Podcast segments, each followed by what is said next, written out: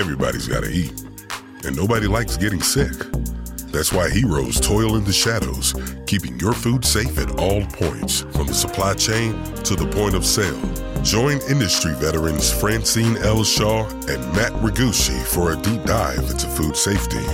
It all boils down to one golden rule don't eat poop. Don't eat poop. Hello, Francine. Hi, Matt. That's how Joe knows w- when the episode starts is when I say hello, Francine.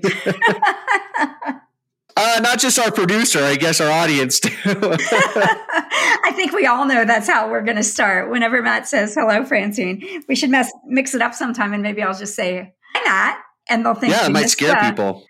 They missed the hello, Francine part of it.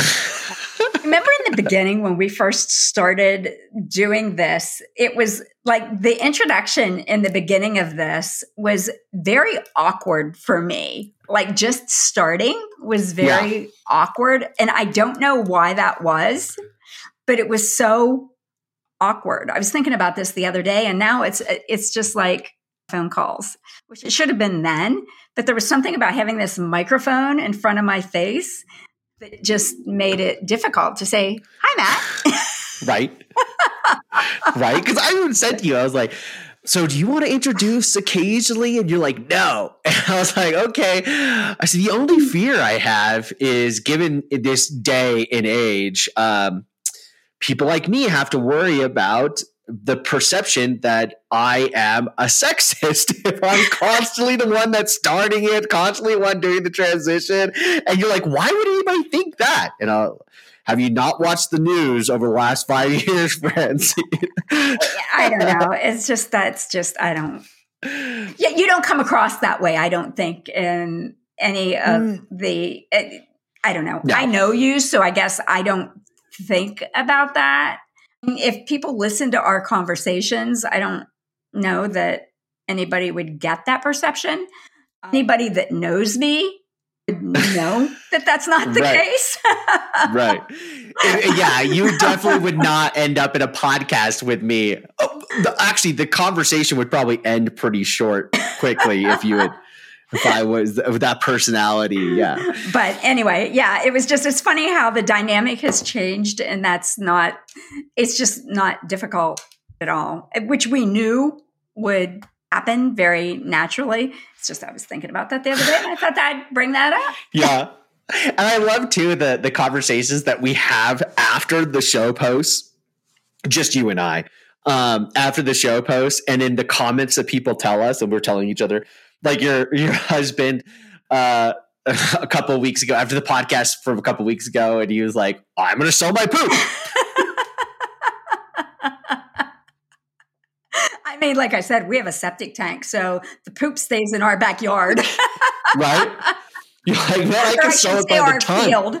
Our field, not our backyard. So Uh, and I was like, wait, no, he's older than 40. He can't sell it, remember? he's timed out. Oh man, but I so I so hope I get to meet somebody who can. That would be fascinating. So, wouldn't it be great if somebody called us and said, you know what, we heard your podcast and I was tested and I qualified and I'm selling my poop?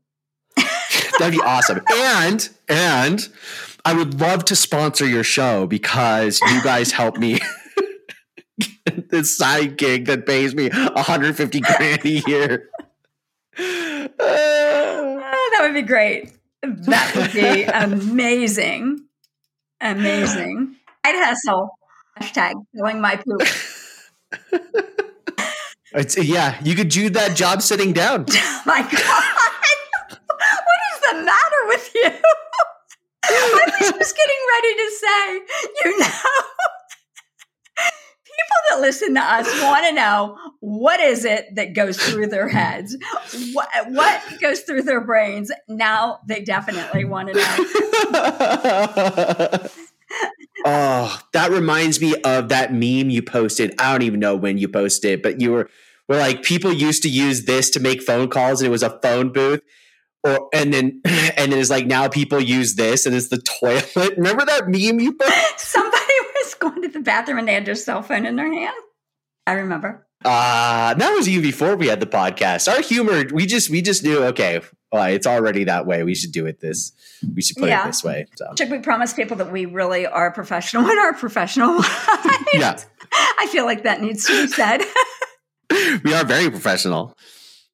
My my business partner and I just presented to somebody, um, a, a very large company, with a we did a, a job for them, and ultimately the PowerPoint ended up being 98 pages long. The paper that was provided was 38 pages long.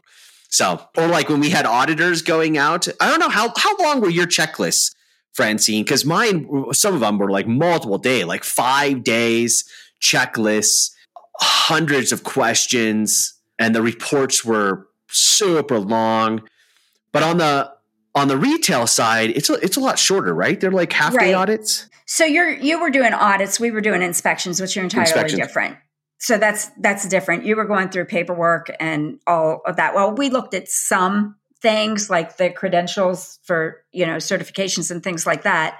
You were looking at things yes, it's like we looked at the details within the restaurant very closely, but an audit Right. is much different than an inspection. And the facility sizes are different. Right. I want to go back to this, um, this PowerPoint. How many pages? 98 pages long. Why? Specifically because it's on traceability. And so it wasn't all just the findings, but it was findings, recommendations. It was uh it was a lot of stuff in in that and how the law handles it. So we consult to traceability rule 204, the new traceability rule that's coming out in it's gonna be it's coming out now. It's came out now, but it's going to be enforced by the FDA in January 20th, 2026. So now major companies are trying to figure out how to comply with with that rule. And my partner Andy Kennedy helped write the rule. So he is very, very, very knowledgeable about it. So we go in and we spend it depends on how long they want or how in depth they want. But going, you know, spend a couple days looking at their different distributions, different parts of the operation, and understanding their supply chain, understanding the different systems that they utilize, and and help them figure out how they can comply with the law given their unique supply chain and distribution. So it's it's very interesting. I I think it's fun. It's it's intriguing. I've never done traceability was always an aspect because of recalls and stuff like that. Traceability is a huge part of food safety.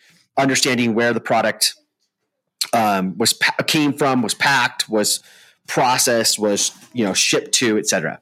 But now I'm focusing specifically like 100% of my job on traceability, and so it's not just an aspect; it's the whole entire thing. When you dive deep in there, it's really fascinating because really understanding how food moves and all the different barcodes. So if you go in, like everybody, when you go into a grocery store and you're looking at all the different cases of food, say in a produce department, or if you grab uh, cases or, or boxes from the middle of the you know the middle of the grocery store, like um, the type of stuff like Procter Gamble or Kellogg's or something like that.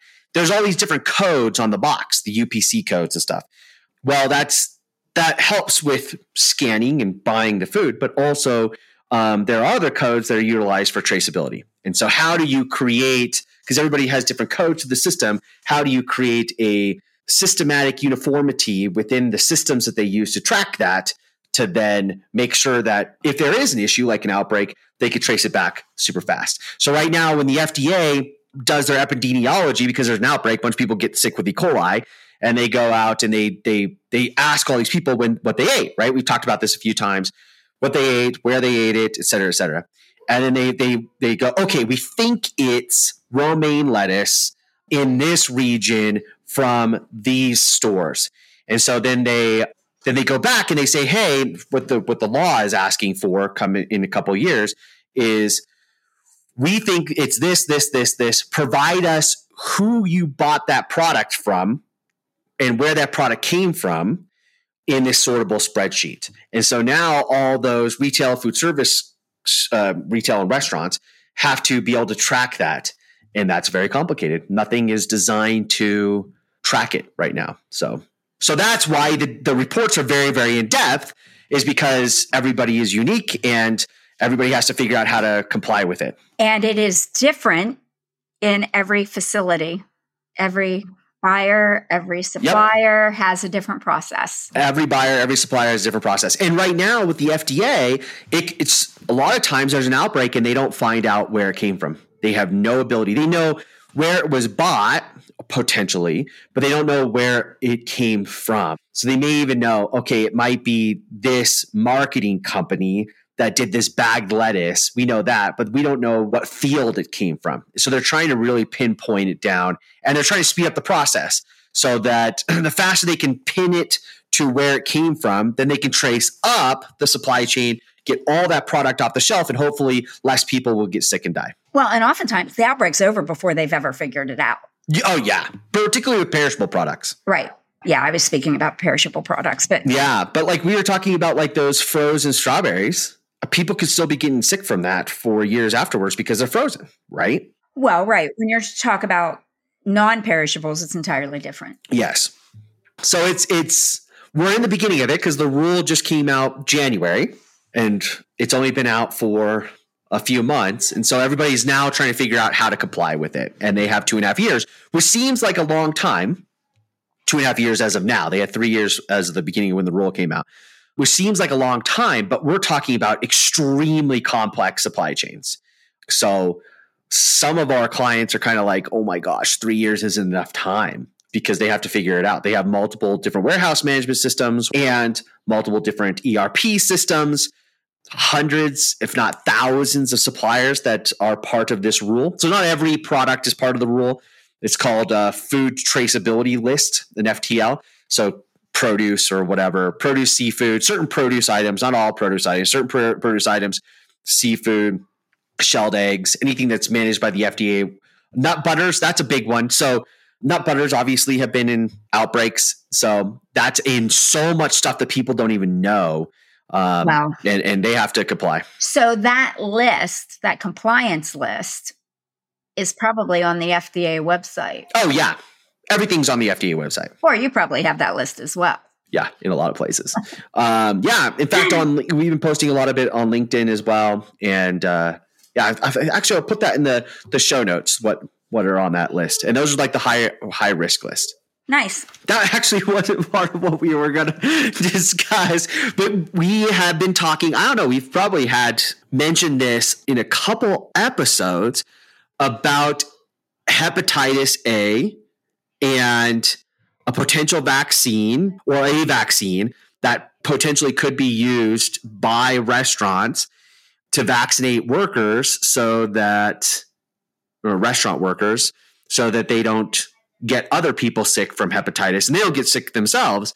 And I thought we would dive deeper into that. Francine, you want to kind of take the lead on that? Sure. There is a hepatitis A vaccine that is available for the prevention of hepatitis A it's not mandated. And the reason that it's not mandated for food service workers is because while they can transmit it very easily to the food, they are not at an increased risk for getting it because of their occupation. In other words, oh. their occupation does not put them at an increased risk of getting hepatitis A. However, if they get it, they certainly can create a problem. I get it. I hadn't thought of that. So the CDC isn't looking at two steps down. They're saying we don't recommend it for people in in food service to get it because you're not going to get it most likely from your job.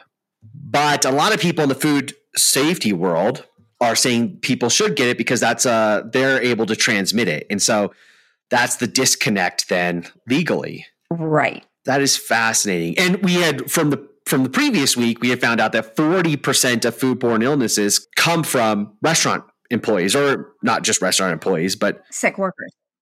So, you know, when you put that into perspective, and there's, uh, you know, generally speaking, a fair amount of hepatitis A outbreaks in the food service industry. Yeah.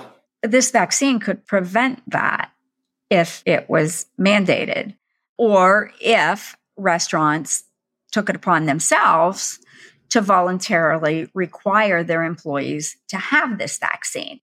I like how you said voluntarily require. Right, because it's not mandated by any Yeah, yeah, yeah. jurisdictions. So it'd be the restaurant that volunteers the requirement of their employees.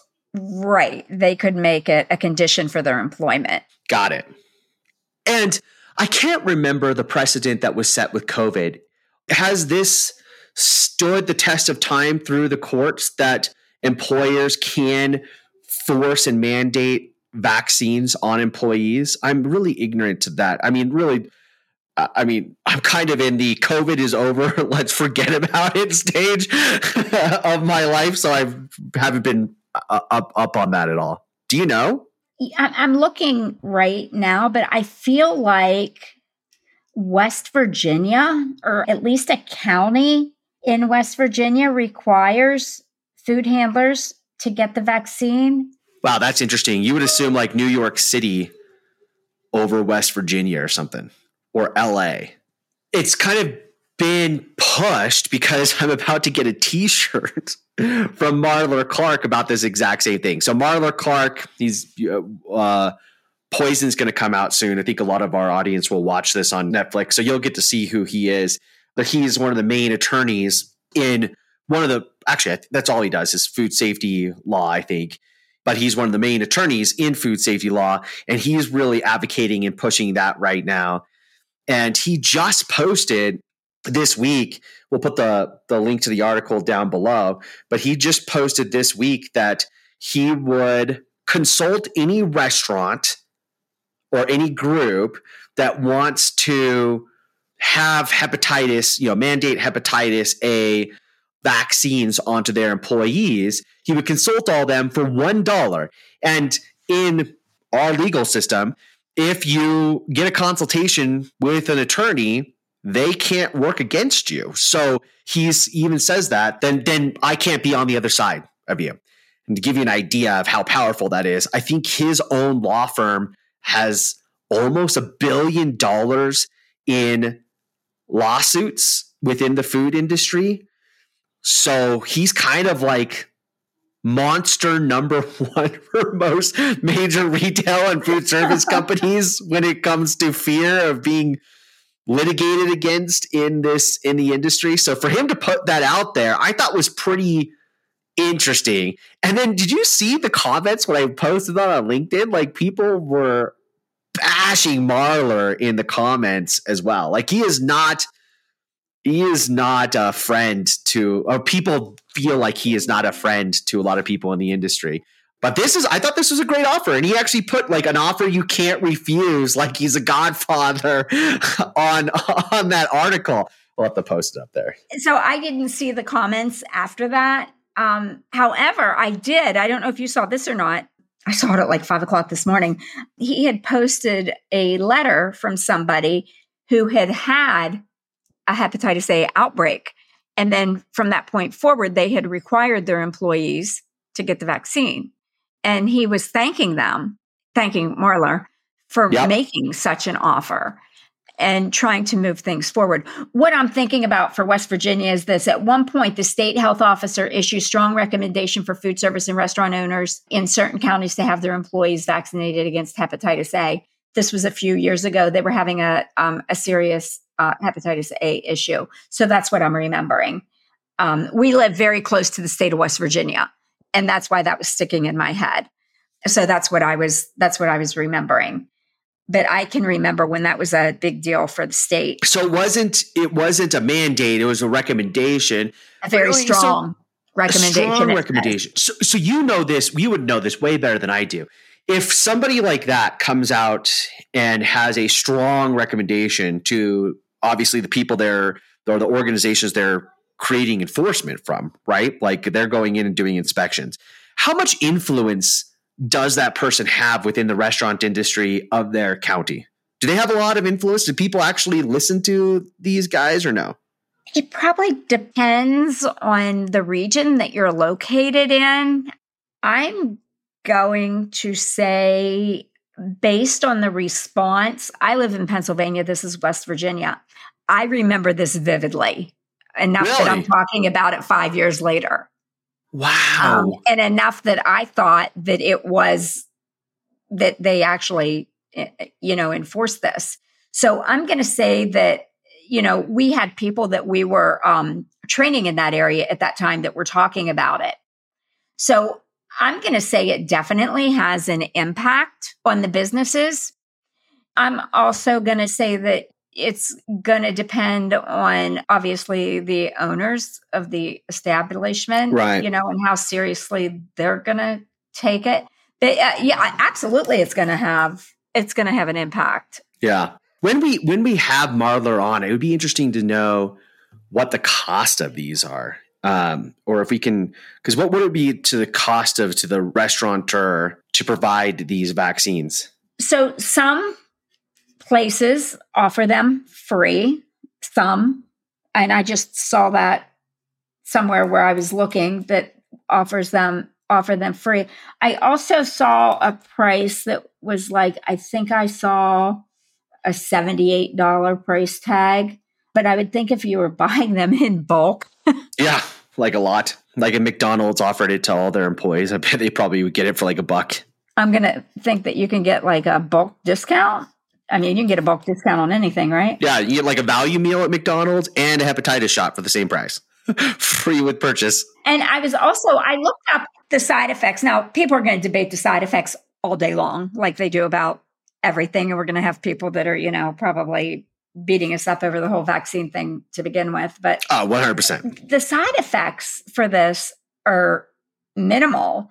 We're talking like sore arm at the injection site, you know, yeah.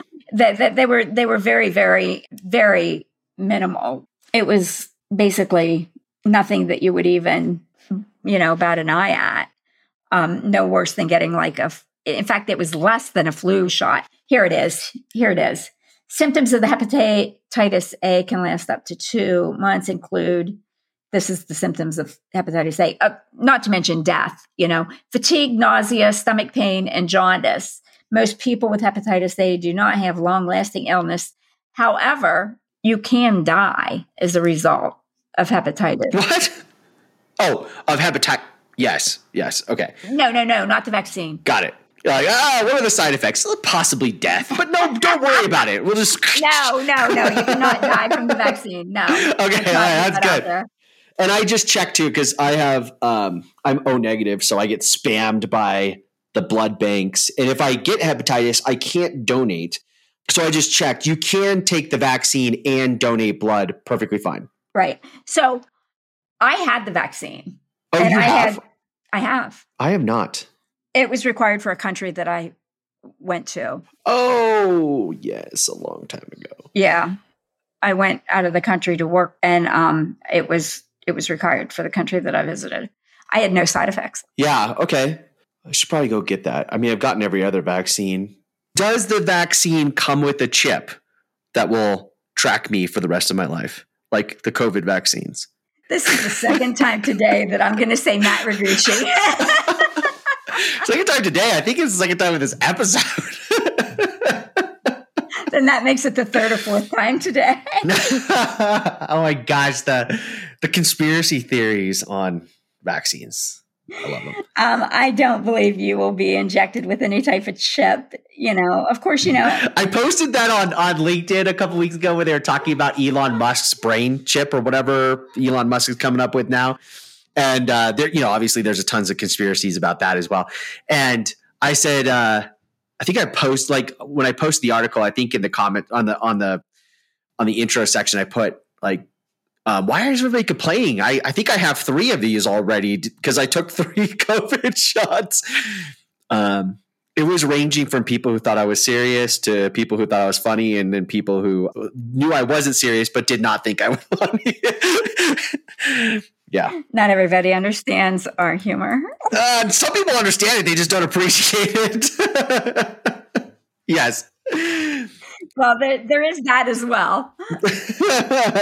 so the so so here is from, and we're going to post this too because it has the shirt, uh, uh, which I post. I, I emailed I emailed Marler because on his on his blog he said, you know, I'm giving away all these. He's got a bunch of shirts, four shirts right now. I'm giving them away at IF uh, no, IAFP, which is a conference, a food safety conference, which I won't be at because I'll be at a different conference, which is not food safety, but food related at the same time. And so I emailed him and was like, "Can I please have them, even though I'm not going to be at the conference?" But there's this this shirt with a bunch of syringes. It looks like somebody's doing. Looks like he's about to get That's mad. what I thought. Yeah, I was like, like, "What?" this looks like somebody's. Yeah.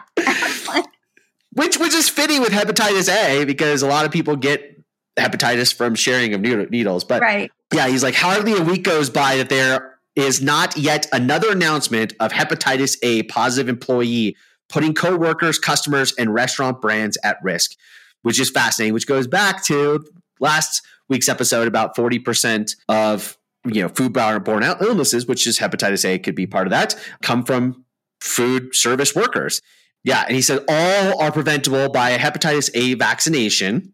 And so he said, here's my offer to any restaurant chain that will offer hepatitis A vaccinations to all present and future employees.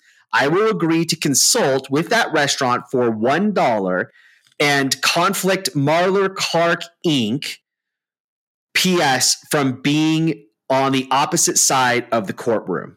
The conflict, he won't be able to be on the other side by $1. And he said, This seems like an quote offer you can't refuse, which is a lot better than a horse head in your bed. I don't know. So yeah, I don't understand why people see that as a problem. Like, what what what is there negative to say about that?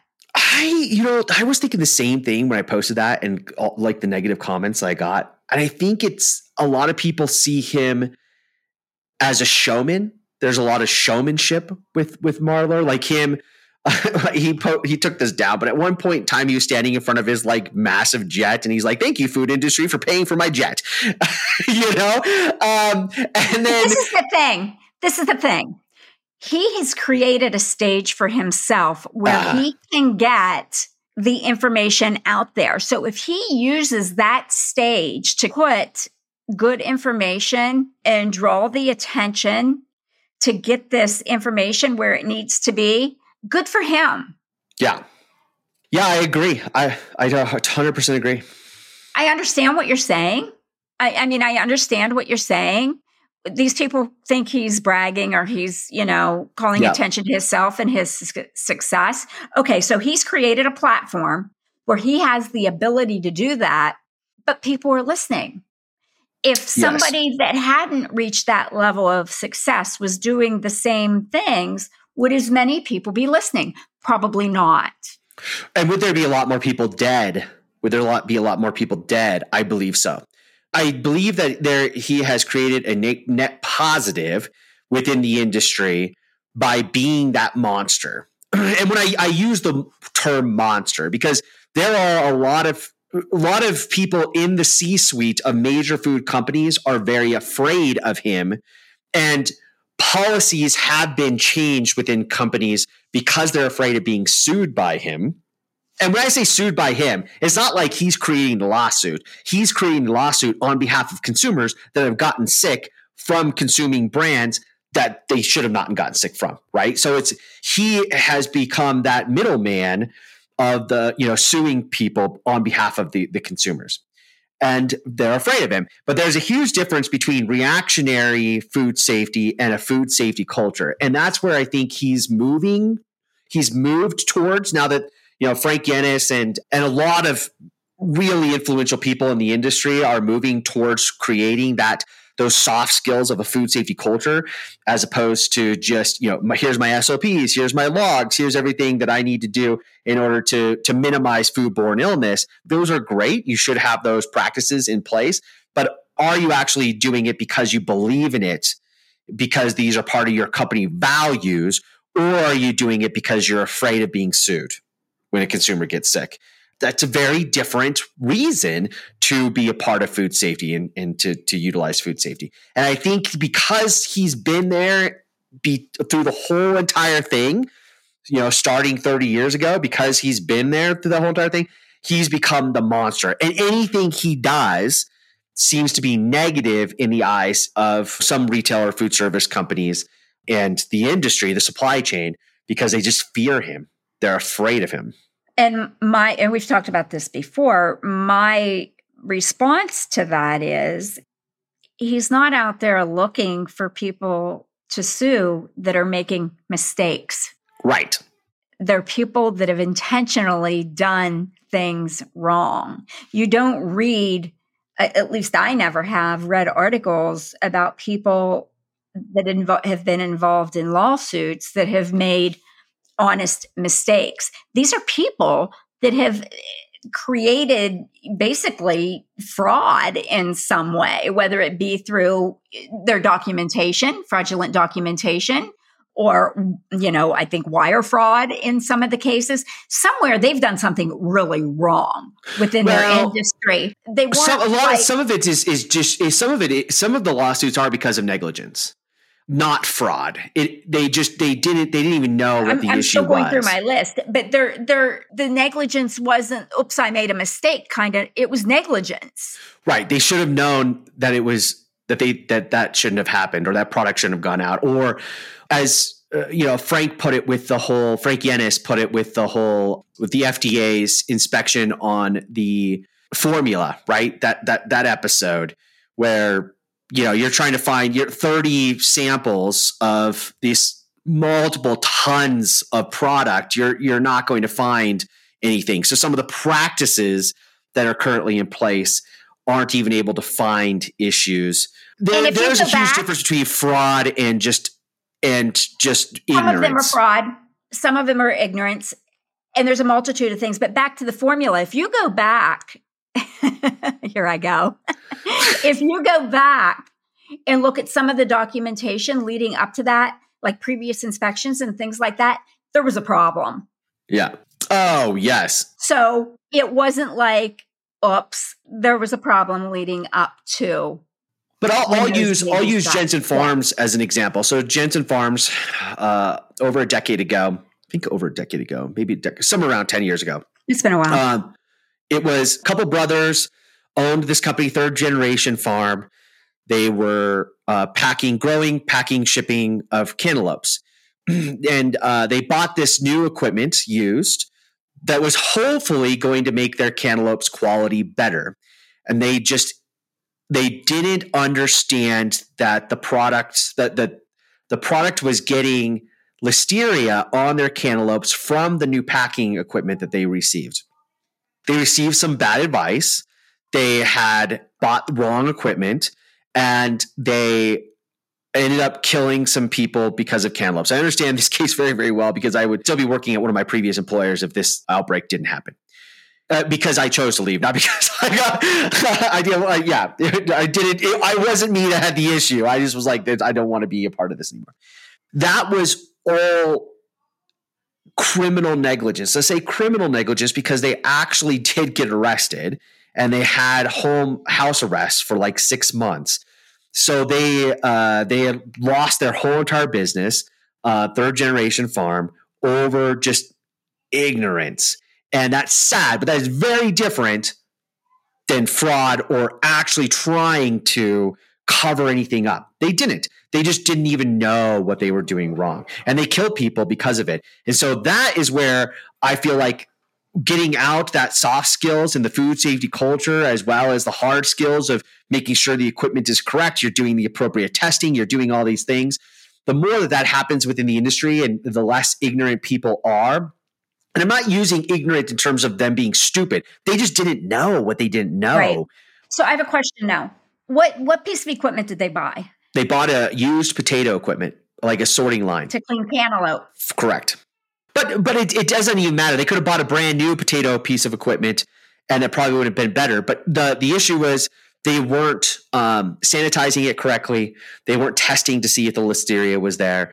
And so listeria is going to be on those cantaloupes because it comes from the soil. Listeria is in the environment. Right. I understand. So did they not understand that they needed to sanitize? I mean, I don't know. They didn't. I just don't. And it wasn't and, part of the audit. I mean, this is this is ten years ago. So it's one of those that every single time there's an outbreak, um, tools get created, better tools get created to minimize the sources of this. So like better tools, audits are better now than they were ten years ago. And um, of course, it was used, so there was no training. Right. If you buy new equipment, the training goes right. with the equipment, typically speaking. Right. So there was no training on it. They just kind of set it up and forgot about anything else. Just this is great. We're creating a better product for our customers, and they really believe that. And uh, and in some ways, they did. The quality was better. The problem was, you know, the the foodborne illness on that got people sick. So it wasn't blatant negligence. Right. It was criminal negligence actually, but it but it was ignorance that led to it. It wasn't intentional. It was not intentional. Which is which is why they Oh man, and the the the government totally used them as an example. Um, and we're using it now today. But most times foodborne out, outbreaks and illnesses there is no criminal portion of it, which is what Darren was talking about as well. Consumer groups want more of that criminal side, you know, people actually going to jail. I'm kind of torn between that. I don't I think if there was more jail time for for outbreaks like this, then then it would be on more radars for the supply chain because obviously that's big news and stuff. But a lot of times I just don't know. I think the opportunity for that to be part of the punishment should be there so that it would be taken more seriously. Yeah. I just I just hate people seeing people go to jail. Well, I mean, I don't I'm not a fan of seeing people go to jail, but I'm also not a fan of some of the things that I've witnessed. Yeah there just needs to be people need to understand the seriousness of people dying because they didn't take their jobs seriously enough or and this is the thing this is the thing. Do you understand how many people that i have had in trainings that were mandated over the years that walk in don't take that credential training serious enough because they're forced to be there. Right. So it's kind of like, I'm here because I have to be here. I don't even want to be here. I'll test out. And that's what makes me feel like when you've been exposed to so much of that, or you know what I faced in some of the health inspections that I did over the years, and you, you don't right. even know half of what I've seen during some of those and you know you walk out the door and they're doing the same things over again. Well if they had you know and one of the worst i couldn't even get the support that i needed from the county that i was working in. If there were there was more consistent support if there was more consistency in the regulations and there were stronger penalties for you know the things that can actually kill people um, or make them severely ill, then I think that we would see a difference.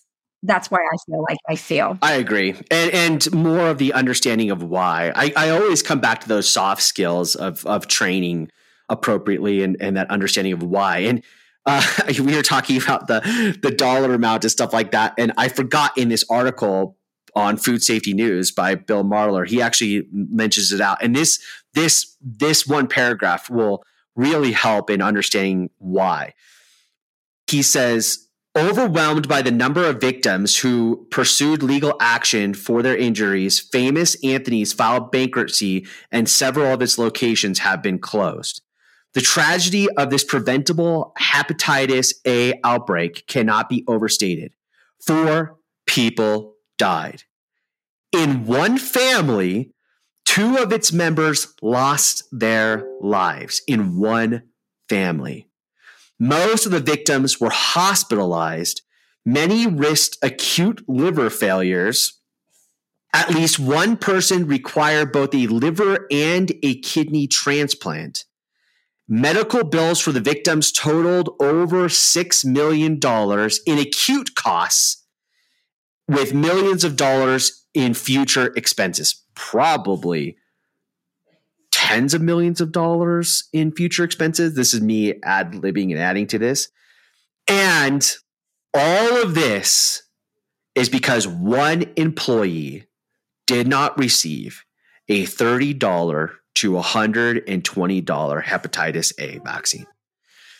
That one paragraph explains the why. And that I think is where he does a good job of it. Now, really explaining the the the why and just I th- more people just need to read it. More people need to understand it. More people need to listen to it. That's why you should listen to Don't Eat Poop.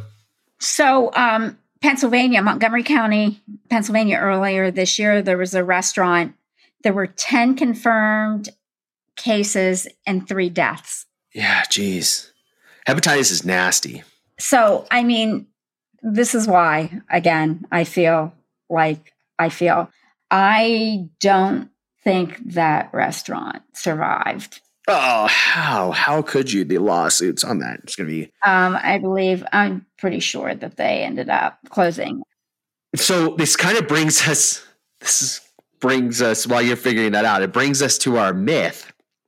And the myth of today is the last meal, the food safety myth is the last meal I ate is what caused my foodborne illness. And oh my gosh, how I know I've had hundreds of conversations with people that have gotten sick. You know, they start feeling sick after they eat at a Mexican food restaurant or a, ch- uh, a Chinese food restaurant or or a Subway or something like that, and they're like, "Oh, it's from that. I I ate that an hour ago, and now I'm sick. It's from that." Where the placebo is, you know, I'm throwing up what I just ate, and that's disgusting. I don't want to eat that again, right? Because a lot of people, that is the case. It's, the same case for me too. Like the last thing I want to eat again for a very long time is what I just threw up.